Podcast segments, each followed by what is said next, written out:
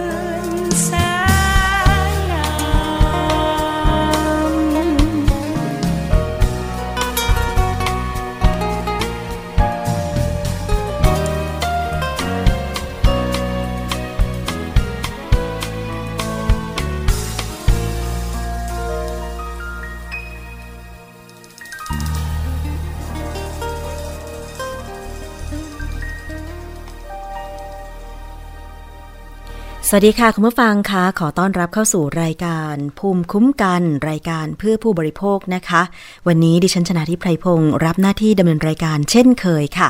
ทางวิทยุไทย PBS www.thaipbsradio.com แอปพลิเคชันไทย PBS Radio นะคะ รวมถึงทาง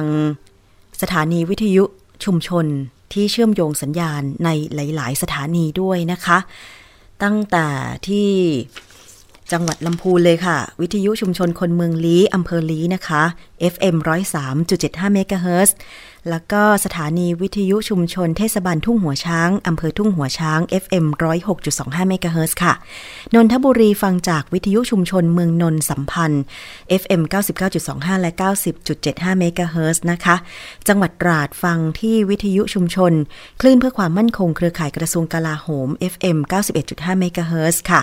สมุทรสาครฟังจากวิทยุชุมชนปฐมสาคร FM 106.25เมกะเฮิรตซ์และที่สุพรรณบุรีฟังจากวิทยุชุมชนคนหนองหญ้าไซ FM 107.5เมกะเฮิรตซ์นะคะ รวมถึงฟังผ่านวิทยุในเครือ R Radio วิทยาลัยอาชีวศึกษาทั่วประเทศเลยนะคะ อาจจะไม่ได้มีเวลาที่ตรงกัน เพราะว่าแต่ละคลื่นนั้นก็อาจจะนำรายการภูมิคุ้มกันไปออกอากาศในเวลาที่ต่างกัน อันนี้ไม่เป็นไรเลยนะคะ เรายินดีอย่างยิ่งเลย เพราะว่าวิทยุไทย PBS ก็คือไทย PBS ที่เป็นสื่อสาธารณะของคนไทยทุกคนค่ะ มีประเด็นอะไรแนะนำหรือว่าเป็นปัญหาเกี่ยวกับเรื่องของการบริโภค ดิฉันยินดีนะคะที่จะรับฟังข้อมูลของคุณ แล้วก็อาจจะถ้าพอจะส่งต่อให้หน่วยงานที่เกี่ยวข้อง เช่น หาวิธีการแก้ไขอะไรต่างๆ ได้ก็ยินดีนะคะ ลองเล่าปัญหาให้ฟังค่ะ เข้าไปใน Facebook ของวิทยุไทย PBS ได้เลยค่ะ ที่ facebook.com/thaipbsradiofan นะคะ เข้าไปค้นหาง่ายๆเลยที่เว็บไซต์ Google นะคะ พิมพ์คำว่าวิทยุไทย PBS ก็จะมีลิงก์ ของเพจวิทยุนะคะ แล้วก็ลิงก์ของเว็บไซต์วิทยุขึ้นมาเข้าไปดูข้อมูลได้เลยนะคะ คุณผู้ฟัง เอาละค่ะ วันนี้เราจะมาพูดคุยเกี่ยวกับเรื่องของรถโรงเรียนปลอดภัยกันดีกว่านะคะละเลยกันไม่ได้เลยทีเดียวค่ะ เพราะว่ามีการทำงานที่ต่อเนื่องเกี่ยวกับการที่จะให้หน่วยงานอย่างเช่นโรงเรียน หรือหน่วยงานในท้องถิ่น ขนส่งจังหวัดต่างๆนะคะ ช่วยกันดูแล เพื่อแก้ไขปัญหารถโรงเรียนที่ประสบอุบัติเหตุ แล้วก็ทำให้เกิดความสูญเสียทั้งนักเรียนหรือว่าความเสียใจแก่ผู้ปกครองนะคะ เพราะว่าที่ผ่านมาเนี่ยเวลาเกิดอุบัติเหตุรถนักเรียนทีหนึ่งเนี่ยนะคะ มันไม่ใช่แค่อุบัติเหตุที่เกิดขึ้นรายวันซึ่งมันเยอะอยู่แล้วเนี่ยนะคะ แต่ว่ามันหมายถึงว่าเด็กนักเรียนที่ไม่ใช่คนขับรถเอง แค่เป็นผู้โดยสารนั่งรถไปเรียน แล้วต้องประสบอุบัติเหตุ ทั้งๆทที่เขาควรจะได้รับความปลอดภัย อันเนี้ยมันเป็นหน้าที่ของ 1. ผู้ปกครอง 2. โรงเรียน 3. หน่วยงานอย่างเช่น ขนส่งในพื้นที่ใช่ไหมคะ หรือแม้แต่ทางอบตหรือทางอำเภอ ก็ควรที่จะมีส่วนในการจัดการ จัดหารถโรงเรียนปลอดภัย และมีความเหมาะสมเป็นธรรม ใช่ไหมคะ ความเหมาะสมเป็นธรรมทั้งเรื่องของอค่ารถโดยสาร ค่ารถนักเรียน อย่างเมื่อก่อนต้องเล่าว่าดิฉันเป็นคนจังหวัดลำพูน เรียนที่โรงเรียนแม่ทาวิทยาคมนะคะ ซึ่งก็คือโรงเรียนในตัวอำเภอแหละ แล้วก็ใช้บริการรถโดยสารสาธารณะ ก็คือรถนักเรียน แต่จะบอกว่า รถนักเรียนของดิฉันเนี่ย ก็คือเป็นผู้ประกอบการ คนในท้องถิ่นนี่แหละ เป็นของลุงคนโน้นลุงคนนี้นะคะ ตอนแรกก็นั่งรถเมย์แต่ตอนหลังคือรถเมย์เขาวิ่งประจำทางแต่คือมันไม่ใช่ช่วงเวลาที่ที่เขาจะไปที่เราจะไปเรียนแล้วก็กลับบ้านได้ตรงเวลานะคะ สุดท้ายก็คือมี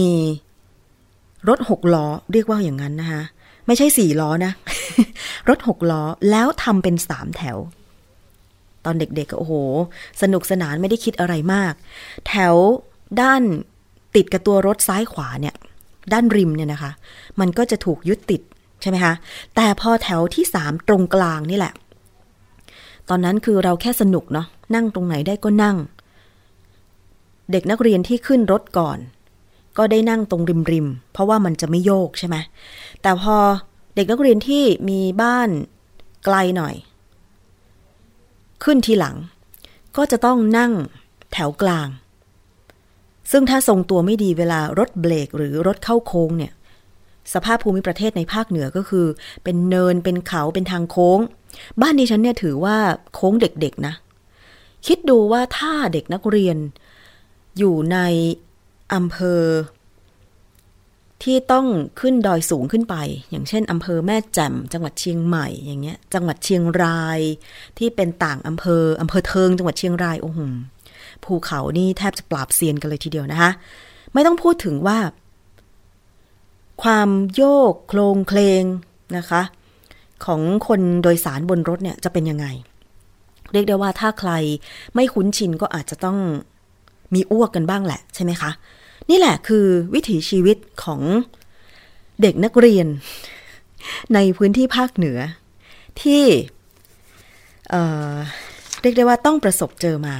แต่เมื่อก่อนรถมันไม่เยอะข่าวคราวอุบัติเหตุ ก็ไม่ค่อยมีมากขนาดนี้เหมือนทุกวันนี้มาก่อนนะคะ แต่ว่าพอเกิดอุบัติเหตุแต่ละครั้งเนี่ยสำหรับรถนักเรียนมันเกิดความสูญเสีย อนาคตของชาติแทนที่จะเติบโต เป็นผู้ใหญ่ มีการมีงานนะคะทำปรากฏว่ามันก็เลยกลายเป็นข่าวเศร้าไป ก็เลยมีความพยายามนะคะจากหลายหน่วยงาน เช่น โครงการรถโดยสารปลอดภัย มูลนิธิเพื่อผู้บริโภค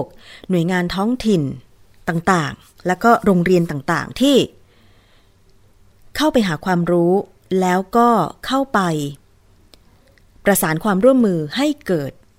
รถนักเรียนที่ปลอดภัยมากขึ้น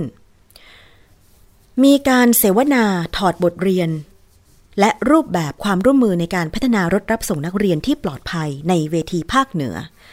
นะคะ ซึ่งก็มีอาจารย์ และหน่วยงานท้องถิ่น เข้าไปให้ข้อมูลในเวทีเสวนานี้ นะคะ ดิฉันจะขอนำบางส่วนของวงเสวนา โดยเฉพาะเรื่องของการจัดการของโรงเรียน ซึ่งคุณครูเนี่ยต้องเป็น ต้องเป็นด่านที่สองรองจากพ่อแม่นะคะ ที่จะจัดหารถนักเรียนที่ปลอดภัยให้ แต่บางทีคุณครูอาจจะเป็นด่านที่หนึ่งโรงเรียนเป็นด่านที่สองในการที่จะวางโครงสร้างโครงการต่างๆ ในการจัดหารถนักเรียนที่ปลอดภัย ให้กับเด็กนักเรียน เพราะว่าบางทีพ่อแม่เนี่ยทำงานก็ไม่มีเวลา และบางคนแก้ไขปัญหาด้วยการ ซื้อรถมอเตอร์ไซค์ให้เด็กนักเรียนขับไปเรียน ระดับประถมศึกษาเนี่ยยังยังไม่เท่าไหร่ เพราะว่าเด็กยังอายุแค่ 12 13 ถ้าโตสุดป .6 ใช่ไหมคะ พ่อแม่ก็อาจจะยังไม่ค่อยไว้วางใจ ที่จะให้เด็กขับขี่รถจักรยานยนต์หรือมอเตอร์ไซค์ไปโรงเรียน แต่ดิฉันเคยมีประสบการณ์ ก็คือว่า พอจบป .6 เด็กบางคนก็อยากจะมีรถมอเตอร์ไซค์แล้วก็อ้างบอกว่า เพื่อนคนน้นคนนี้ก็ขี่มอเตอร์ไซค์ไปเรียนทำไมพ่อแม่ถึงไม่ซื้อให้ผม ไม่ซื้อให้หนูบ้าง บางทีพ่อแม่ก็บอกอะอะตัดใจซื้อ เพราะว่าฉันก็ไม่มีเวลาไปส่งที่โรงเรียนนะคะปรากฏลูกไปเกิดอุบัติเหตุ หลาย ๆ กรณีเลยนะคะ เพราะฉะนั้นเนี่ยเด็กวัยไหนที่สมควรจะขับขี่รถมอเตอร์ไซค์แล้ว ต้องอายุเท่าไหร่ขึ้นไป อันเนี้ยจริง ๆ ก่อนหน้านี้เราเคยพูดคุยกันว่า เด็ก 12-13 แค่อยู่ม .1 เนี่ยยังขาดประสบการณ์ การตัดสินใจในการบังคับรถเนี่ยยังไม่ดีพอ แล้วม .4 ล่ะ อายุ 16 จะสามารถขับได้เหรอ ทั้งๆทที่จริงแล้วเนี่ย คนที่จะทำใบขับขี่ ไม่ว่าจะเป็นมอเตอร์ไซค์หรือรถยนต์ได้เนี่ยนะคะต้องอายุ 18 หรือ 20 ใช่ไหมแต่ว่าเด็กม .1 13ม .4 16 ก็อายุยังไม่ถึงเกณฑ์ที่จะมีที่จะไปทำใบขับขี่รถ ที่จะไปอบรม หรือการตัดสินใจยังไม่ดีพอเลยใช่ไหมคะ เพราะฉะนั้นลอง เพราะฉะนั้นเราลองมาฟัง แนวทางของโรงเรียนต่างๆ ในภาคเหนือ ในการที่จะทำอย่างไรให้รถนักเรียนปลอดภัย ไปดูที่โรงเรียนแรกค่ะ แม่ใจวิทยาคมจังหวัดพะเยานะคะอาจารย์วิจิตธงชัยผอโรงเรียน ก็มาพูดถึงแนวทางที่โรงเรียน ใช้นะคะในการที่จะจัดหารถนักเรียนปลอดภัยสำหรับเด็กนักเรียนที่แม่ใจวิทยาคมค่ะพอมาดูแล้วเราจะทำอย่างไรนะก็มานั่งคิดบริบทว่าการออกจากบ้านมาถึงโรงเรียนเนี่ยมันเกี่ยวข้องก็คือคนขับรถนะที่เขารับจ้างเขาขับรถรับส่งนักเรียนมาถึงโรงเรียน สองขณะที่เขาขับรถมาวิ่งบนถนนนะใครที่เกี่ยวข้องบนถนน เราก็มองว่าก็คือแขวงการทางนะฮะหรือขนส่งที่เขาดูแลนะแต่ขณะเขาขับรถมานะเกิดขับรถมีไฟจราจรหรือขับรถถูกไม่ถูกนะใครจะดูแลเราก็มองเวลาเกิดอุบัติเหตุก็มีตำรวจนะก็เราที่มองตรงนี้ แต่มาแล้วบางวันคนขับรถไม่มา นะครับ เพราะว่าสุขภาพเขาไม่ดี เพราะว่าเด็กก็ค้างอยู่เพราะรถไม่มา เพราะเด็กไม่มาโรงเรียน คนที่เกี่ยวข้องคือโรงพยาบาลก็คือตรวจสุขภาพนะครับตรวจสุขภาพ ก็เลยเป็นแนวเขาคิดว่า เอ๊ะถ้าเราจะจัดระบบดูแลให้ปลอดภัยทั้งหมดเนี่ยมันต้องมีคนที่เกี่ยวข้องนะฮะเกี่ยวข้อง ก็เมื่อเราประชุมผู้บริหารแล้ว ครูแล้วนักเรียนแล้ว มันยังไม่ครบองค์ประกอบ เพราะฉะนั้นสิ่งที่ ก็เชิญผู้ที่เกี่ยวข้องมาทั้งหมดเลย ก็มีทำความตั้งโถงไว้ว่าจะทำอย่างไรให้เด็กมาเรียนด้วยความปลอดภัยนะครับ สิ่งที่เราทำเรื่องแรกก็คือในมีการประชุมปรึกษาหารือเนี่ยเมื่อเราได้คนขับรถของเราดีเกือบสิบเก้าคนที่ที่นั่นดูแล ก็อันดับแรกเมื่อทุกคนตกลงปรงใจเสร็จแล้วก็โรงพยาบาลเกี่ยวข้องคือเรื่องของสุขภาพ คนขับรถต้องตรวจสุขภาพเพื่ออะไรครับ ป้องกันในเรื่องสารเสพติด แต่แต่เราไม่บอกว่าเราจะตรวจแต่เราตรวจสุขภาพประจำปีนะครับ คือจะเป็นภาคเรียนนะฮะแล้วก็เชิญตำรวจคุณไปนั่งคุยกับผู้กับท่านผู้กับก็เรื่องของกฎจราจรนะอย่างท่านทุกครั้งท่านผู้กับว่างก็มาในช่วงประเดี๋ยวท่านว่างก็ลองผู้กับมา เรื่องกฎระเบียบเรื่องให้เวลาประชุมผู้ปกครองก็คุยกับผู้ปกครองส่วนหนึ่งแล้วก็มาคุยกับพนักงานขับรถเรื่อง เอายกตัวอย่างเคสต่างๆอันนี้เรื่องกฎหมาย ถนนหนทางป้ายไม่ดีนนี้แขวงการทางบางขอบคุณก็คือท่านท่านคุมคนมีลูกศิษย์ลูกหาจบไปก็ไปทำแขวงการทางก็ประสานกับการทางนะฮะขนส่งของจังหวัดเวลามันมีในเรื่องของสภากาแฟนะครับ เราไปทานกาแฟเจอผู้ใหญ่คุยกันเรื่องถนนน้นทางคุยไม่เป็นทางการเนี่ยปัญหาได้เร็วนะดูแลกันต่างๆ สัญญาณจราจรตรงไหนนะครับ มันก็ก็จะไปนะครับ ตรงนี้ขนส่ง นะซึ่งเท่าที่คุยไปนั่งคุยกับคนขับเขาเขามองคนละทางครับ คนพนักงานขับรถกับธุรกิจขนส่งเนี่ยมองคนละทางก็เอามาคุยกันทานกาแฟทานข้าวด้วยกันนะฮะก็เข้าใจกันดีก็ไปตรวจสภาพมันแทนที่จะอะไรบ้างก็ก็คุยพอไปพอไปได้นี่มานั่งคุยกัน อะไรก็ตามเราคุยกันคือต้องมีอุปสรรคท่านก็ถามผมแล้วก็เอามานั่งช่องโสดคุยกันทั้งหมดเลย แล้วผู้ปกครองคนขับรถผู้ประกอบการก็มีประธานนะฮะประธานคือคุยกัน เราก็ต้องเลือกว่าเอ๊ะใครที่สามารถคุยแล้วเขาฟังทั้งหมดถ้าฟังทั้งหมดนี่ยก็เลือกมานะก็มาคุยกัน ก็เป็นที่มานะครับพอเราคุยทั้งหมดเลยประชุมครั้งแรกอาจจะไม่ค่อยเต็มมาไม่ค่อยครบตำรวจก็อาจจะส่งเจ้าหน้าที่มาก็เราก็อดคุยพูดกับสุดท้ายครั้งที่สองให้ครบครับพอครบแล้วดำเนินการ แล้วก็ ในเรื่องของนักเรียน เอานักเรียนมาคุยกันว่า ซึ่งตอนนี้ผมวางแผนแบบนี้นะครับมอหนึ่งมสี่ต่อไปจะไม่ให้เอารถมอเตอร์ไซค์ที่จักรยานยนต์มา เพราะนักเรียนมหนึ่งเนี่ยอายุมันน้อยจะคุยง่ายนะครับ ก็จะเอ็มโอคุยคุยไปแล้วตอนมอบตัวต่อไปนี้ก็จะใครจะมาเอารถมอเตอร์ไซค์มา เดี๋ยวนี้มันเยอะนะครับ ก็ต้องขบวนการยากหน่อยคือหนึ่งต้องมีเบขับขี่ต้องมีหมวกกันน็อก นะแต่ถ้ามีรถรับส่งนักเรียนเนี่ยประกอบอีกครั้งหนึ่งก็คือรถขนส่งนักเรียนเนี่ยมันมันถ้าเหมือนดูดีทิทัศน์นะครับถ้าทำมากรายได้เขาก็รายจ่ายเยอะรายได้น้อย อย่าทำอย่างไรนะครับ อันนี้เป็นที่มาก็อย่างไรก็ตามอย่าพยายามให้มันกลมกลืนประสานกันครับ ค่ะ นั่นก็เป็นบางส่วนของการเสวนานะคะทำอย่างไรให้รถนักเรียนปลอดภัย ในพื้นที่ภาคเหนือค่ะ จากอาจารย์วิจิตธงชัยผู้อำนวยการ โรงเรียนแม่ใจวิทยาคมนะคะ ก็เป็นแนวทางที่ทางโรงเรียนใช้ โดยเฉพาะเรื่องของการประชุมพูดคุยกับทั้งผู้ปกครองทางตำรวจจราจรนะคะแล้วก็ทางคนขับรถ ซึ่งตัวคนขับรถรับส่งนักเรียนนี่แหละ เป็น เป็นสิ่งที่สำคัญที่สุด อย่างที่อาจารย์บอกนะคะว่า ก็คือจะต้องให้คนขับรถเนี่ยไปตรวจสุขภาพประจำปี แต่จุดประสงค์ก็คือการไปตรวจหาสารเสพติดเออเพราะว่าอุบัติเหตุรถนักเรียนที่เกิดขึ้นหนึ่งในสาเหตุก็คือพนักงงานขับรถไม่มีคุณภาพ ขับรถเร็ว ไม่เคารพกฎจราจรนะคะ แล้วก็เเกี่ยวกับเรื่องของเข็มขัดนิรภัย ซึ่งดิฉันบอกตรงๆว่า เมื่อก่อนตอนเป็นเด็กนักเรียนก็ไม่เคย ไม่เคยรู้เลย ว่าเราจะต้องคาดเข็มขัดนิรภัยทุกครั้งที่เรานั่งรถ รถยนต์นะ เพราะว่ามันเป็นสามแถวอะนะคะมันไม่รู้จะคาดยังไงอ่าอันเนี้ยคือสภาพตัวรถมันก็ไม่เอื้ออำนวยละ ทีนี้ปัจจุบันนี้น่าจะดีขึ้นบ้าง เพราะว่าบางโรงเรียนก็ใช้รถตู้นะคะ อย่างหลานที่ฉันตอนนี้มาเรียนในเมืองก็นั่งรถตู้เป็นรถ ของคุณครู แต่ว่าก็ต้องอยู่ที่คุณครูอีกแหละว่า จะต้องมีความเข้มงวดเพื่อให้เด็กๆนั้นนั่งประจำที่ แล้วก็คาดเข็มขัดทุกครั้งที่รถแล่นไปใช่ไหมคะ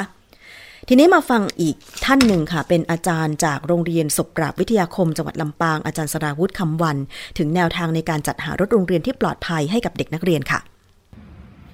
เราจะทำยังไงให้เขาเข้ามาร่วมในโครงการที่โรงเรียนเราต้องการ เราคิดเสมอว่า ต้องลงสู่ที่เด็ก จะทำไงให้ผู้ปกครองสบายใจมากที่สุด เมื่อเด็กออกจากบ้านแล้วมาถึงโรงเรียน ตรงนี้สำคัญ ก็มีมูลนิธิของคุณสมศักดิ์นะครับคุณสมศักดิ์แล้วก็คุณคุณต๋องเนาะเขามีเครือข่ายอยู่นะครับ ก็เจาะประเด็นนี้เข้าไปนะโดยมีเครือข่ายเนี่ยเจาะเข้าไปถึงโรงเรียนเลย มีมีการสำรวจงานแบบสำรวจอ่าอาจจะสำรวจนักเรียน ผู้ปกครองว่าความต้องการของโรงเรียนเป็นยังไง ในการนั่งรถโรงเรียนเนี่ยผู้ปกครองต้องการอะไรยังไงเจาะไปก่อน หาข้อมูลเบื้องต้นก่อนนะครับ หลังจากนั้นเราก็ใช้วิธีการประชุมเป็นขั้นตอน เช่นประชุมนักเรียนก่อน เอาตัวแทนนักเรียนแต่ละหมู่บ้าน ที่นั่งรถรับส่งโรงเรียนอาจจะคันละห้าคนมาคุยกัน หลังจากนั้น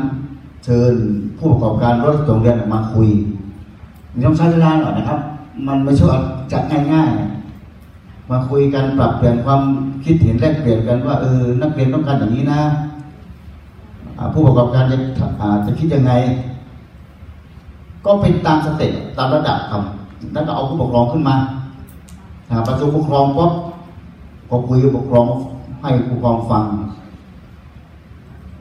เชิญนะครับ เชิญรับทางหน่วยงานที่เรับผิดชอบนะครับ เช่นข้าราชการศึกษาขั้นพื้นฐานอ่าทีนี้เอาภาพใหญ่ละข้าราชการศึกษาขั้นพื้นฐานทางโรงพยาบาลทางท้องถิ่น แล้วก็เชิญขนส่งขนส่งแขนงแขนงย่อยจากจังหวัดไปไปให้ความรู้ไปคุยกันนะครับแรกๆมันก็ยากนะอย่างเงี้ยฮะมันยากหน่อยนะครับ หลังจากนั้นเจาะลึกค่อยบ่อย ๆ นะครับนะจากที่รถรับส่งเนี่ยที่เขาแข็งอะที่เขาพูดปากแข็งหรือว่าปฏิกิริยาต่อต้านเนี่ยเขาก็จะเริ่ม เริ่มเห็นละมีอยู่ครั้งหนึ่งนะครับ เราเตือนอยู่บ่อยๆตำรวจก็เตือนอยู่บ่อยๆตอนเช้าตำรวจจะมาคุยละจะมาอยู่หน้าโรงเรียน ตอนบ่ายโรงเรียนเลิกตำรวจก็จะมาดู มีอยู่ครั้งหนึ่งนะฮะขนส่งสาขาถือนะเขามาเลย มาถึงป๊อปไม่ฟังเสียงอะไรสักอย่างอะดักจับเลย ตรวจเลยสามสิบสี่คัน รอดสองคัน ไอ้ที่รอดสองคัน เพราะนักเรียนโทรไปบอกลุงตอนนี้ก็ขนส่งตำรวจไอ้ตำรวจมาจับรถแอมเรียนนะรีบเลยกลับรถกลางถนนกลับไปบ้านไปเปลี่ยนเบาะใหม่เดินไม่โดนสองคัน อีกสามสิบสามสิบสองคันโดนหมดคาราสองพันสองพันสองพันอาคนส่งเสริญเอาจริง ๆ ปรับจับจริงนะครับนะอันนี้คือเราเราเราเราที่เขา เราที่เขา หลังจากนั้นเราก็มันจะมีใบอันนี้ครับเอกสารแนบท้ายเนี่ยในคู่มือเนี่ยผมจะทำเป็นให้แต่ละคันเนี่ย ให้คนรับส่งเรียนเนี่ยให้เด็กเขียนชื่อมาคันเนี้ยหมายถึงเป็นรถอะไรใครเป็นคนขับ ใครเป็นคนดูแล เขียนชื่อลงมา ส่วนมากเขาจะเขาจะเอาเด็กมองบอกครับ เด็กรุ่นพี่มอปลายนะ ดูแล ถ้าไม่มีใครคนอื่นดูแล แล้วก็จดหมายเลขไปให้เบอร์ผมไปถ้ามีปัญหาอะไรโทรบอกครูนะนะครับเพราะเมื่อก่อนมันมีผู้ปกครองร้องเรียนแล้วเนาะรถจอดเพราะบางครั้งเด็กเนี่ยแอบลงจากรถไม่เข้าโรงเรียนอย่างเงี้ยมันมีนะฮะ ทีนี้ให้พี่เขาดูแบบพี่สอนน้องพี่ดูแลน้อง ถ้าคนไหนมีปัญหายังไงจะเล่นกัน หรือแอบสูบบุหรี่มันมีนะฮะหรืออะไรในรถอะบางครั้งผู้รถรับส่งเนี่ยเขาอยู่ด้านหน้าด้านหลังนี่เมื่อก่อนเนี่ยมันไม่ไม่ไม่ไม่จัดระเบียบไงอาจจะเป็นโล่งหรือจัดเป็นสามแถวอย่างเงี้ยที่นั่งนะฮะตอนเย็นแล้วถ้ามีโอกาสเราไปนั่งแอบแอบแอบไปดู มันจะมีเวรประจำวันเวรฝ่ายบริหารดู ผมรับชอบดูวันศุกร์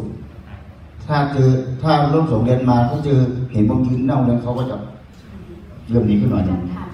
ค่ะ นั่นคือเสียงของอาจารย์สราวุธคำวันอาจารย์จากโรงเรียนศพปราบวิทยาคมนะคะ ได้มากล่าวถึงมาตรการที่ทางโรงเรียน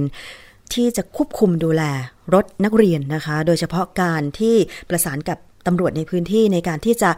ตรวจตรานะคะรถนักเรียนทุกคันว่าจะต้องมีเบาะตามกฎหมาย มีเข็มขัดนิรภัย ถ้าไม่มีก็ต้องโดนจับปรับและให้ไปแก้ไขอะไรอย่างเงี้ยนะคะ อันเนี้ยถือเป็นมาตรการเชิงรุกที่ดีมากเลยทีเดียวนะคะ มาฟังในส่วนของคุณคงศักดิ์ชื่นไกรลาดค่ะ จากโครงการรถโดยสารปลอดภัยมูลนิธิเพื่อผู้บริโภคที่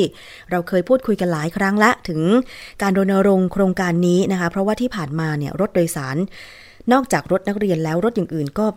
ไม่ค่อยจะปลอดภัยนะคะ เพราะฉะนั้นมาฟังคุณคงศักดิ์ถึงปัญหาแล้วก็แนวทางการที่จะหาเครือข่ายเพื่อพัฒนารถโดยสาร โดยเฉพาะรถนักเรียนให้ปลอดภัยค่ะ เอ๊ะมันจะทำยังไง แบบนี้ถ้าขนส่งจังหวัดตรังลงไปบอกลงไปจับเลยแบบนี้ผิดไหมครับ ผิด อย่างเงี้ยก็คือปัญหาว่าเอ๊ะความปัญหาในพื้นที่เนี่ยเอ๊ะมันจะมันมีความจะเป็นจริง ๆ ผมเลยคิดว่าเนี่ยมันถูกใจผู้ปกครองนะแต่มันไม่ถูกต้องความปลอดภัยแบบนี้ผิดชัดๆอย่างเงี้ยครับ เอ๊ะมันจะทำอย่างไรเนี่ยคือเป็นปัญหาที่เราสึกว่าเฮ้ยมันอยู่เฉยกันไม่ได้แล้วแหละมันว่ามันต้องมีบทบาท ยังไงกันสักอย่างหนึ่งเนี่ยครับ ก็จากปัญหาที่ผ่านมาเนี่ยรวมถึงการเฝ้าระวังเนี่ยเราก็มาดูว่าไอ้ปัญหาที่เราเจอเนี่ย มันมีอุบัติเหตุที่เกิดขึ้นกันไหมนะครับเอาเฉพาะในปี 60 ที่เราแบบเเก็บข้อมูลนะครับ เราก็จะพบว่าเนี่ยเกิดเหตุกัน อันนี้เพียงเป็นเป็นเป็นเป็นแค่ บางส่วนเท่านั้นนะครับ เราก็จะพบว่าเกิดเหตุเยอะมากเลยไม่ว่าจะเป็นต้นปีแม่อายนะครับกุมภาเพชรบูรณ์นะครับอยุธยาเนี่ยอันนี้ที่ว่าน่าเศร้ามากก็คือกรณีที่ลืมเด็กไว้ในรถนะครับ เป็นวันที่เราไปจัดเวทีรถโดยสารเรื่องรถรับส่งเรียนภาคกลางพอดีเลยนะครับ หลังจากเราจัดเนี่ยเขาก็บอกว่าเนี่ยเพิ่งจะมีข่าวเลยนะว่ามีเด็กเนี่ยลืมอยู่ในรถแล้วก็เด็กเสียชีวิตกรณีแบบนี้ชัดเจนมากก็คือว่า รถก็เป็นรถที่ผิดนะครับรถไม่ได้ขออนุญาตด้วย แล้วจริงๆ ถ้ามันมีระบบการจัดการที่มันปลอดภัยจริง ๆ ระบบอย่างที่เราพยายามจะช่วยกันผลักดันนะครับ ว่าควรจะต้องมีข้อมูลคนขับ มีเบอร์ติดต่อ ทั้งผู้ปกครองคนขับมีระบบตรวจเช็คว่าเด็กมาโรงเรียนเราหรือยังเนี่ยมันจะไม่เกิดขึ้นเลย เคสนี้ก็คือว่า ถ้าใครตามข่าวก็ก็จะบอกว่าเด็กคนนี้นั่งอยู่หลังแคปนะครับ หลังบอกคนขับเลยแท้ๆเลยนะครับ แล้วก็คนขับก็เด็กนี้นั่งเที่ยวแรก แล้วเด็กก็ง่วงมากเด็กก็ไปนอน แล้วคนขับคนนี้ก็ไปส่งไปรับเด็กอีกเที่ยวหนึ่งมานะครับ แล้วก็ส่งเรียบร้อยแล้ว ก็ขับรถกลับบ้านเฉยเลย แล้วก็ไปจอดทิ้งไว้ ไม่ได้ดูเลยว่าเด็กอยู่ในรถบัสคุณครูที่โรงเรียนก็ไม่ทราบเหมือนกันว่าเด็กคนนี้ไม่ได้มาโรงเรียน หรือไม่ได้มาเพราะอะไรนะครับจนตอนเย็นเนี่ยคุณแม่ก็สงสัยว่าทำไมลูกยังไม่กลับคุณแม่ก็มาตามคุณครูก็ปรากฏว่าคุณครูก็บอกเอ้า ก็ไม่ทราบเหมือนกันอะไรอย่างเงี้ยจนสุดท้ายเช็คไปที่คนขับถึงรู้ว่าเด็กลืมอยู่ในรถคือถ้ามีระบบระบบที่สามารถติดตามกำกับได้อย่างอย่างอย่างางแบบโอเคเนี่ยปัญหาแบบนี้จะไม่เกิดถูกไหมครับนี่ก็เป็นเคสหนึ่งที่เราสึกว่า มันรุนแรงมากสำหรับการทำงานในเรื่องของรถรับส่งเรียนของเราอะไรเงี้ยครับซึ่งซึ่งก็ไปที่ไหนก็พูดได้ ทุกที่เลยสำหรับกรณีแบบนี้ซึ่งเราก็เชื่อมั่นว่าจริงๆมันมีระบบหรือว่าผมคิดว่าในรอบสองปีที่เราทำงานเนี่ยเราก็พอจะเห็นมุมในเรื่องของการป้องกันปัญหาแบบนี้ได้อยู่แล้วนะครับวันนี้จะเป็นตัวอย่างให้ดูเฉยๆนะครับว่าจริงๆมันมีความรุนแรงเกิดขึ้นตลอดเวลาตลอดเลยไม่ไม่ใช่พื้นที่นี้ก็เป็นอีกพื้นที่หนึ่งอะไรเงี้ยครับหรือแม้แต่ปัญหาเหล่านี้อาจจะไม่ได้เกิดแค่เฉพาะว่าคนขับรถรับส่งนักเรียนมีความประมาทคู่กรณีรถข้างนอกก็แบบ ก็ก็ก็มีส่วนสำคัญ แต่ส่วนสำคัญเหนือกว่านั้นก็คือว่า ความปลอดภัยที่มันเกิดกับเด็กเนี่ย มันรวมถึงสภาพรถด้วยถูกไหมครับรวมถึงเรื่องของการจัดการด้วย เพราะว่าพอท่านอธิบดีบอกว่ารถทุกเนี่ยต้องปลอดภัยนะ หลังจากจะเปิดเทอมหลังจากนั้นก็เกิดเหตุทีเดียวสามคันนะครับสามคันไล่ๆมาที่เกิดจากรถรับส่งนักเรียนเลยอะไรเงี้ยก็ก็จริง ๆ ก็มันจะทำยังไงล่ะให้ปัญหาเหล่านี้มันจัดการแก้ไขได้นะครับ เราเชื่อว่าระบบการศึกษาเนี่ยไม่ใช่แค่เด็กได้เรียนหรือไม่ได้เรียน การเดินทางที่ปลอดภัยของเด็กก็คือเรื่องของการศึกษาด้วย ซึ่งตรงนี้เรายังเห็นว่านโยบายยังไม่ค่อยชัดเจนเท่าไหร่นะครับ ในเรื่องของว่าเราจะทำไงให้เรื่องของการให้เรื่องของการเดินทางไปเด็กเนี่ยเป็นส่วนหนึ่งของการศึกษาจริงๆนะครับ แต่เท่าที่เราได้รับทราบข่าวคือตอนนี้ก็มีข่าวยุบโรงเรียนเล็กนะครับจะมีข่าวอัดฉีดเงินให้กับโรงเรียนอะไรเงี้ยแต่ว่าจริงเรื่องระบบการเดินทางอะไรต่างๆเหล่านี้เรายังไม่เห็นมุมที่เป็น นโยบายที่ชัดเจนมากนะนะครับ ก็เป็นสิ่งที่เราจะต้องช่วยกันขับเคลื่อนต่อนะครับ จึงเนี่ยทั้งหมดที่เล่าทั้งหมดก็จึงเป็นที่มาของการที่เราเนี่ยมาทำงานนะครับในส่วนตรงนี้ เราก็จะมีพื้นที่อยู่ 33 จังหวัดในการทำงานของเรานะครับ ซึ่งซึ่งในแต่ละจังหวัดเนี่ยก็จะมีเป้าหมายเรื่องการจัดการรถส่งนักเรียนด้วยนะครับ ก็เราเราก็มีความเชื่อมั่นว่า การขยับจากข้างล่างขึ้นไปเนี่ยเออมันจะสามารถทำงานได้ดีกว่าดึงจากข้างบนลงมา ค่ะนั่นคือเสียงของคุณคงศักดิ์ชื่นไกรลาดจากโครงการรถโดยสารปลอดภัยมพบนะคะ แก้ไขนิดนึงค่ะ เสียงแรกอาจารย์วิจิตวงชัยนะคะผู้อำนวยการโรงเรียนแม่ใจวิทยาคมค่ะเอาละคุณผู้ฟังนี่คือเป็นบางส่วนเท่านั้น แต่เราก็หวังนะคะว่าในเมื่อโรงเรียนให้ความสำคัญแบบนี้นะคะ ก็จะเป็นจุดเริ่มต้นในการที่จะทำให้เด็กนักเรียนนั้น เดินทางมาโรงเรียนด้วยความปลอดภัย มาเรียนหนังสือเอาความรู้กลับไปกลับถึงบ้านก็ปลอดภัย ผู้ปกครองก็จะได้สบายใจใช่ไหมคะ ไม่ต้องมาคิดกังวลว่าวันนี้ลูกของฉันจะไปถึงโรงเรียนไหมเพราะว่าการที่ให้เด็กอายุไม่ถึง 20 ปีนะคะวุฒิภาวะหรือการตัดสินใจหรือความรู้ ประสบการณ์เรื่องการขับขี่รถโดยเฉพาะรถมอเตอร์ไซค์บางทีก็เป็นห่วง เคยได้ยินข่าวใช่ไหมคะว่า โอ้ย เด็กนะผู้ชาย ขอคุณพ่อคุณแม่ สอบเสร็จแล้ว แล้วก็สอบเข้าเรียนต่อมหาวิทยาลัยได้ ตามที่พ่อแม่ต้องการ เพราะฉะนั้นขอรางวัล รถจักรยานยนต์บิ๊กไบค์คันใหญ่ ๆ เท่ๆ ขับไปวันสำเร็จการศึกษานะคะม .6 ที่โรงเรียนปรากฏขับกลับบ้าน ประสบอุบัติเหตุเสียชีวิตซะอย่างนั้นพ่อแม่ก็เสียใจ โทษตัวเองว่าไม่น่าจะซื้อรถมอเตอร์ไซค์ให้ลูกเลย ไม่น่าจะไปเชื่อคำอ้อนของลูกเลย เพราะฉะนั้นการปรับเปลี่ยนวิธีคิดแล้วก็หลาย ๆ ฝ่ายร่วมมือกัน ทั้งโรงเรียนตำรวจจราจรในพื้นที่ หน่วยงานการศึกษาใช่ไหมคะ กระทรวงศึกษาธิการอย่างเงี้ยมันก็น่าที่จะมีนโยบายอะไรที่เปลี่ยนแปลงไปบ้างเกี่ยวกับรถนักเรียนปลอดภัย ดิฉันจะเล่าให้ฟังว่าเมื่อวันเสาร์อาทิตย์เนี่ยค่ะมีโอกาสขับรถผ่านนะคะใช้ซอยทางลัดถนนพระรามเก้า ซึ่งซอยนั้นเนี่ยจะมีพระรามเก้าซอยสิบเจ็ดนะคะจะมีโรงเรียนนานาชาติ สัญชาติญี่ปุ่น อยู่ ปรากฏไปในช่วงเวลาที่เอ๊ะ วันเสาร์อาทิตย์ทำไมรถในซอยติดที่ไหนได้ มีรถรับส่งนักเรียนของโรงเรียนแห่งนั้นเนี่ยทยอยออกมาจากรถเป็นรถบัสคันใหญ่ที่ว่าจ้างเอกชนนะคะ ที่ให้มารับส่งนักเรียน แต่มันก็จะมีส่วนหนึ่งที่ผู้ปกครองไปรับเอง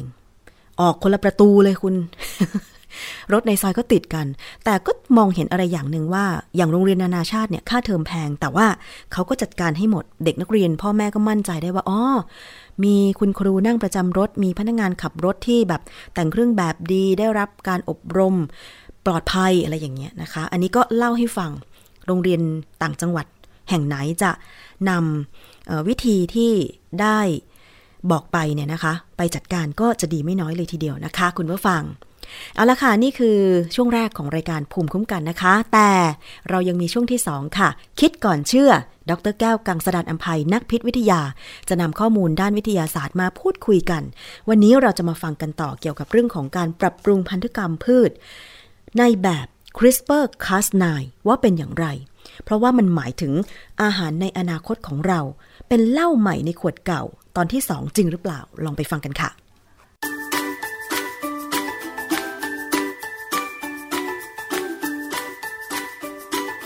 ช่วง คิดก่อนเชื่อ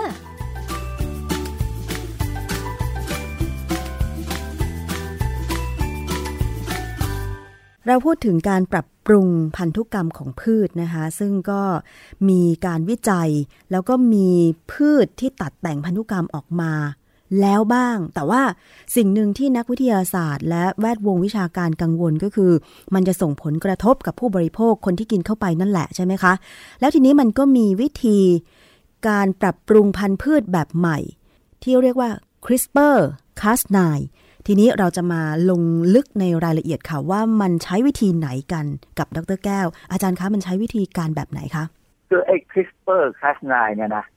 ใน YouTube ในอะไรมีมีมีมากเลย แล้วคนที่เขาเป็นคนคิดเนี่ยเขาออกมาอธิบายความให้ง่ายๆ แต่เพราะมันเป็นภาษาอังกฤษนะผมก็เลยจะพยายามฟังแล้วก็เลยเอามานั่งเล่าให้ฟังว่ามันเป็นยังไง CRISPR Cas9 เนี่ยเป็นเทคนิคทางพันธุวิศวกรรม ที่หลักการเนี่ย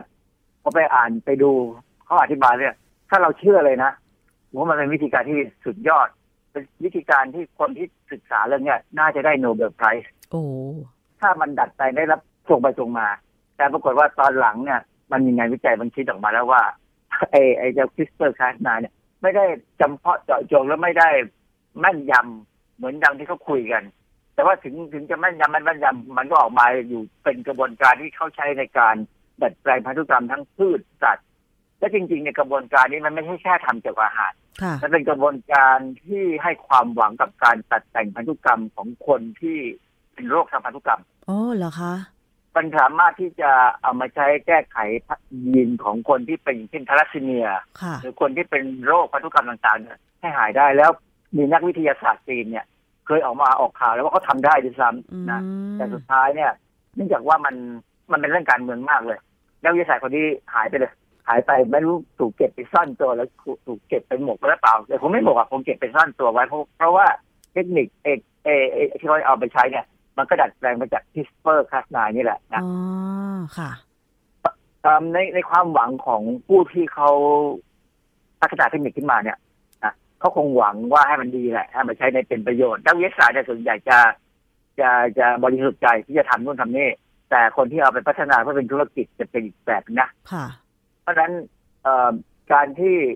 ไอ้คริสเปอร์คาสไนเนี่ยมันเริ่มมีมีโด่งดังโด่งดังและมีคนชื่นชอบมากเนี่ย เพราะมันไม่ไม่เหลือ มันไม่เหลืออะไรเขาเรียกว่าอะไร เหลือขยะที่เป็นปัญหาของ GMO เนี่ย ไว้ในพืชที่ดัดแปลง ค่ะ คือพืชที่ดัดแปลงพันธุกรรมแบบ GMO เดิมเนี่ยในความหมายเดิมเนี่ยเราตรวจวัดได้ และเรากังวลได้ว่าค่ะจะเป็นยังไงค่ะแต่ไอ้เจ้าพืชที่พืชหรือสัตว์ที่ดัดแปลงด้วย CRISPR-Cas9เนี่ย มันมันไม่ให้อะไรเหลือไว้เลย เพราะฉะนั้นเนี่ยคือความที่หลายคนก็กังวลใจว่ามันตรวจไม่ได้เนี่ยมันคือปัญหานะ ค่ะ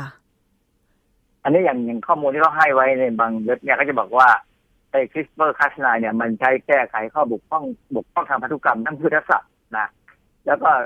ป้องกันการกระจายแพร่การแพร่กระจายของโรคคือเดี๋ยวเราจะพูดถึงตัวอย่างมันมีอันเนี่ยในแอฟริกาเนี่ยเขาใช้มันป้องกันการแพร่กระจายของโรคบางโรคได้นะและที่สำคัญที่สุดคือการปรับปรุงพันธุ์พืช ซึ่งรวมถึงพันธุ์สัตว์ด้วยก็มีนะค่ะ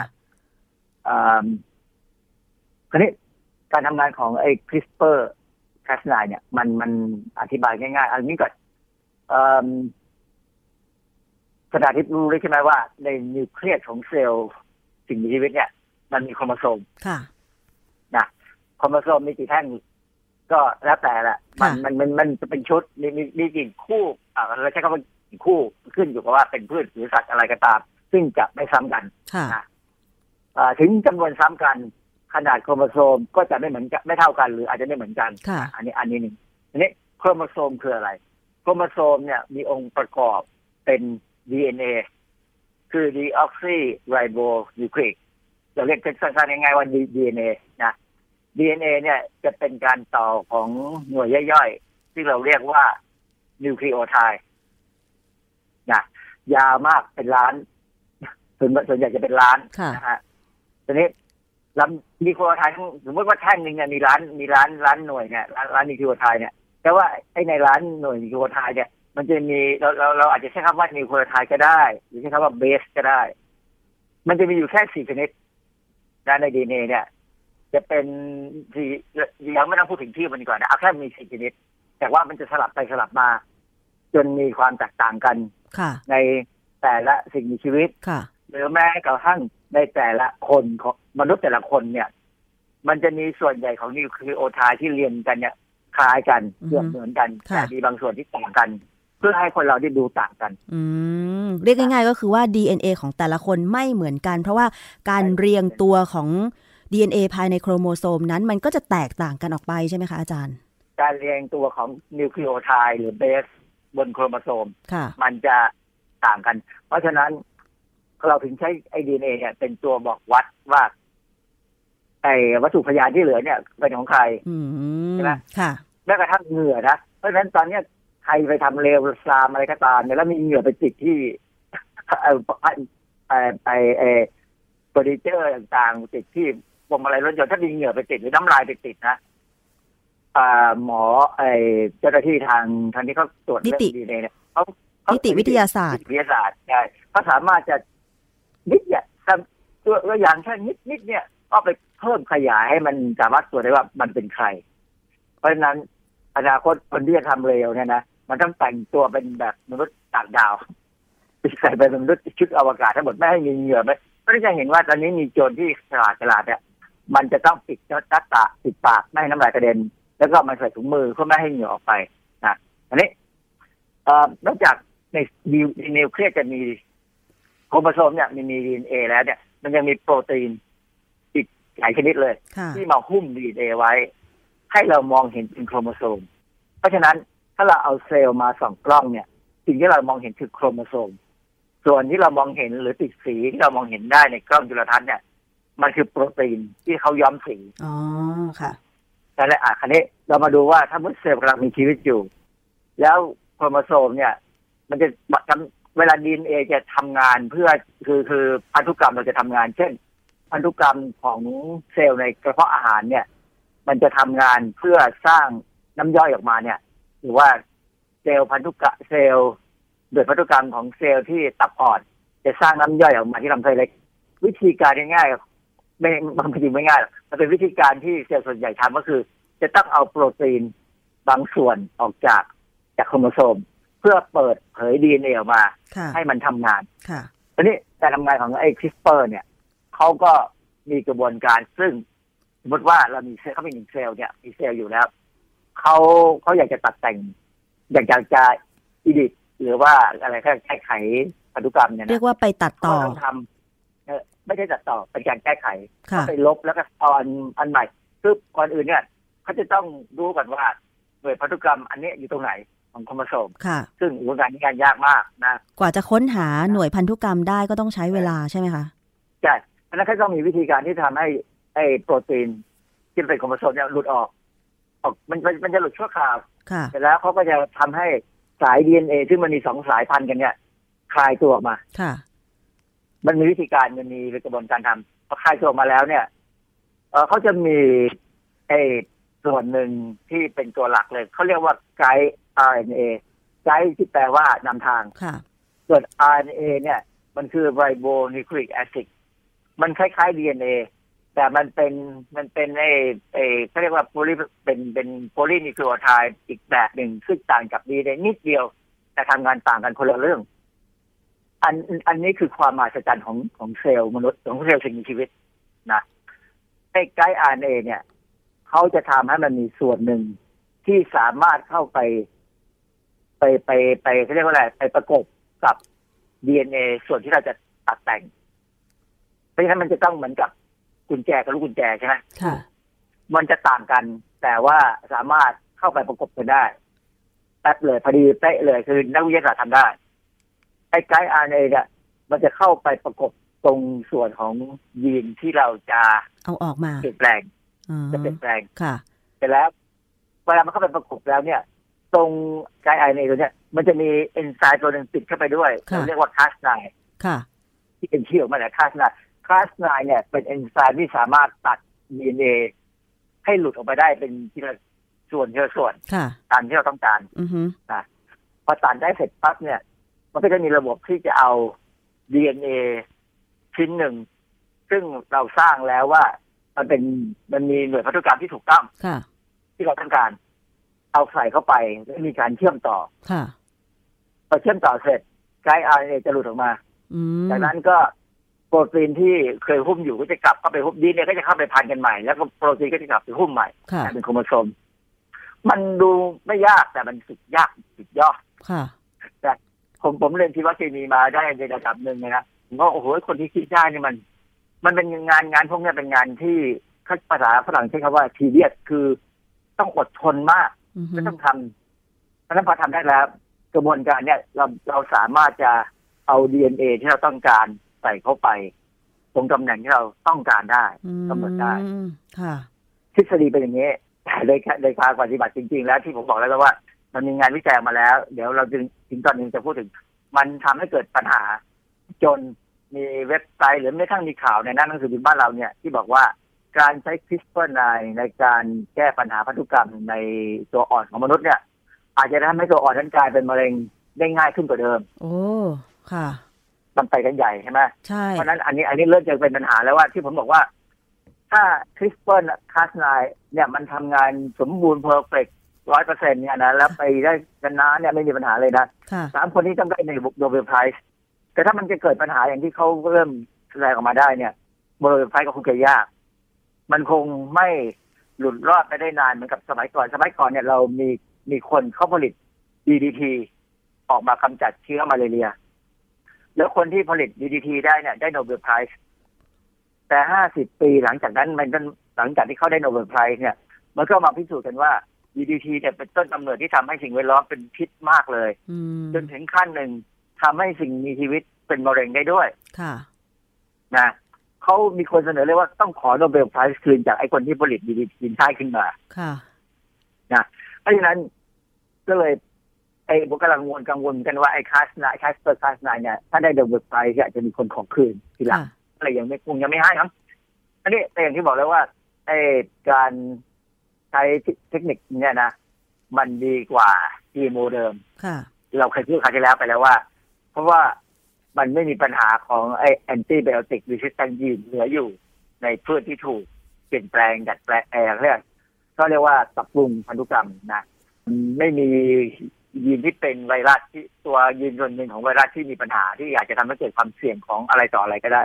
นะการที่ยีนของไวรัสที่เรากลัวเนี่ยมันมีเหตุผลทางวิชาการนะค่ะคือความจริงเนี่ย ในทางชีวเคมีเนี่ย มีคำคำหนึ่งชื่อว่า transposon ซึ่งเป็นคำที่เอ่อนักชีวเคมีเท่านั้นหรือนักเอ่อพันธุวิศวกรรมถึงจะพอจะเข้าใจกับมันค่ะคือ transposon เนี่ยเป็นคำอธิบายว่า มันมันมีเราเคยเราเคยพูดเราพูดถึงในเรื่องค่าไอ้ GMO เนี่ยเราพูดถึงว่าไวรัสเนี่ยมันมียีนตัวหนึ่งซึ่งสามารถที่จะนำยีนของไวรัสเข้าไปในพืยีชนของของตัวใหม่โฮสต์เออพืชตัวเก่า แต่ว่าไอ้ยีนไวไอ้ยีนไวรัสเนี่ยไอ้ที่ที่เราสามารถตรวจเจอได้ว่าจีนโอมันมียีนตัวนี้อยู่เนี่ยค่ะเรากังวลว่ามันจะทำหน้าที่เป็นแบบทรานโปซอนอือฮึไอ้ทรานโปซอนนี่คืออะไรทรานโปซอนเนี่ยความจริงมนุษย์เราเห็นเคยเห็นมันมา แต่เราไม่รู้ว่ามันคืออะไรอ๋อเคยเห็นข้าวโพดค่ะที่มันมีเมล็ดหลายๆสีไหมเคยเห็นเคยเห็น เออนะมันมันก็ดูแปลกตาดีดูสวยดีค่ะทีนี้ทำไมไอ้คำถามว่าทำไมข้าวโพดถึงมีเมล็ดหลายๆสีค่ะ คำตอบก็คือว่าความจริงข้าวโพดในฝักนั้นเนี่ยเมล็ดมันเนี่ยมันมีหน่วยพันธุกรรมเหมือนกันหมดอือฮึนะแต่ว่าเมล็ดที่มีสีเหลืองเนี่ย มันก็มีหน่วยพันธุกรรมที่เป็นเทคซึ่งเรามีมันมีมันมันออกฤทธิ์คล้ายๆกับไอ้ยีนไวรัสที่ผมพูดถึงในจีนโอะนะไปอยู่ข้างหน้ามัน พอยีนตัวนี้ไปอยู่ข้างหน้ามันปั๊บเนี่ย มันก็ทำให้ไอ้ยีนที่ทำให้ไปข้าวโพดมีเมล็ดสีเหลืองเนี่ยแสดงออกมาค่ะก็เป็นเมล็ดสีเหลืองอือฮึแล้วปรากฏว่าไอ้ยีนตัวเนี่ยในข้าวโพดเนี่ย ซึ่งไม่ใช่ไวรัสนะมันเป็นยีนธรรมดายีนของมันเนี่ยนะมันสามารถย้ายที่ไปอยู่ตัวอื่นได้ไปอยู่ตัวนั้นอื่นได้ค่ะพอมันย้ายที่ไปแล้วเนี่ย มันอาจจะไปอยู่หน้าหน่วยพันธุกรรมที่ทำให้ข้าวโพดออกสีเป็นสีม่วงอ๋อข้าวโพดเมล็ดนั้นก็เป็นสีม่วงค่ะย้ายไปอยู่ตำแหน่งของยีนที่ทำให้ข้าวโพดมีเมล็ดสีขาวก็เป็นสีขาวค่ะ หรือสีน้ำตาลอะไรก็ตามแล้วแต่เนี่ยเพราะฉะนั้นไอ้ข้าวโพดฝักนั้นอะ ซึ่งเป็นพันธุ์พิเศษเนี่ยนะมันก็จะมีสีได้หลายสีค่ะเอ่อ นักวิทยาศาสตร์ที่ค้นพบเรื่อง transposon เนี่ยได้ Nobel Prizeอืมเพราะว่าเขาค้นพบกระบวนการต่างๆแปลกๆที่ทำให้มันอธิบายอะไรได้หลายๆอย่างค่ะซึ่งสิ่งที่ผมพูดถึงตรงเนี้ยคนเข้าก็ถึงกลัวว่าไอ้ยีนไวรัสที่เราใช้ในการนำยีนเข้าไปในเกี่ยวกับจีโมเนี่ย ถ้ามันเกิดมีลักษณะการเป็นแบบทานโปรซอนได้เนี่ย มันจะไปกระตุ้นให้ยีนอื่น ๆ ของยีนที่ถูกกลายพันธุ์ที่ถูกตัดแต่งเนี่ยค่ะออกฤทธิ์มาจนเกิดอะไรที่อาจจะไม่ดี อืมน่ะค่ะอันนี้อันนี้เป็นการพูดอธิบายถึงความกังวลค่ะ ส่วนสำหรับในกรณีที่ถามว่า ผมก็พยายามค้นดูว่า ไอ้อาหารหรือที่เป็นทั้งพืช หรือแม้กระทั่งสัตว์เนี่ยที่ตัดแต่งพันธุกรรมเนี่ย เราตรวจได้ไหมว่ามันเป็นหรือไม่เป็นเนี่ยนะเอ่อความจริงเนี่ย ถ้าจะตรวจจริง ๆ มันใช้วิธีการเอาพืชพันธุ์เริ่มต้นพันธุ์เราเรียกว่าพันธุ์พื้นเมืองเนี่ยค่ะสมมติในกรณีของจีโอนะเอาพันธุ์พื้นเมืองมาผสมา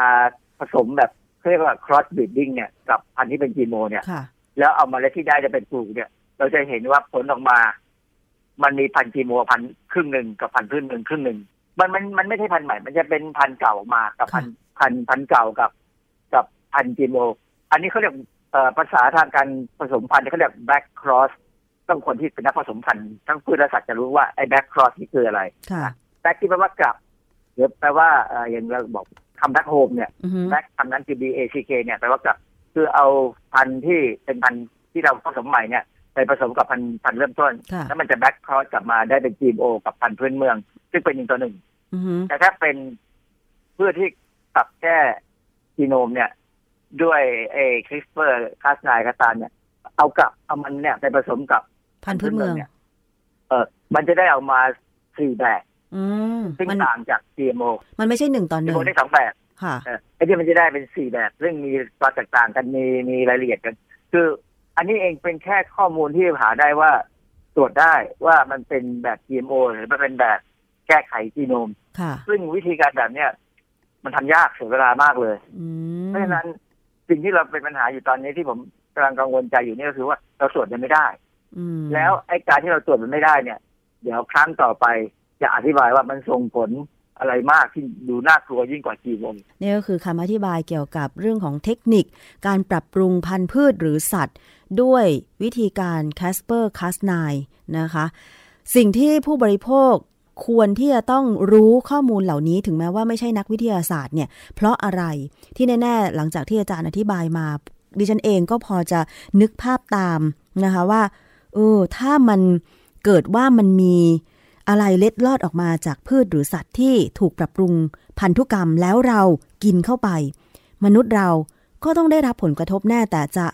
ด้านดีหรือว่าด้านร้ายอันนั้นก็เป็นอีกเรื่องหนึ่งในอนาคต ซึ่งตอนนี้ ยังไม่สามารถที่จะพิสูจน์ได้ใช่ไหมคะอาจารย์ว่าเราได้รับผลกระทบไหมอะค่ะมันยังไม่มีผลกระทบ เพราะว่าเพราะว่าอาหารที่เขาดัดแปลงจีโนมเนี่ยใช้คำนี้ไปก่อนแล้วกันนะค่ะเขาดัดแปลงจีโนมเลยว่ายีนอีดิทเนี่ย มันเพิ่งออกมาให้คนกินในอเมริกาได้ไม่นานอ๋อ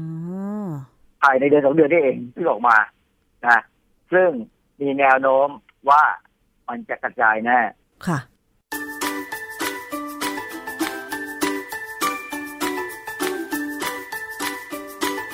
ช่วง คิดก่อนเชื่อค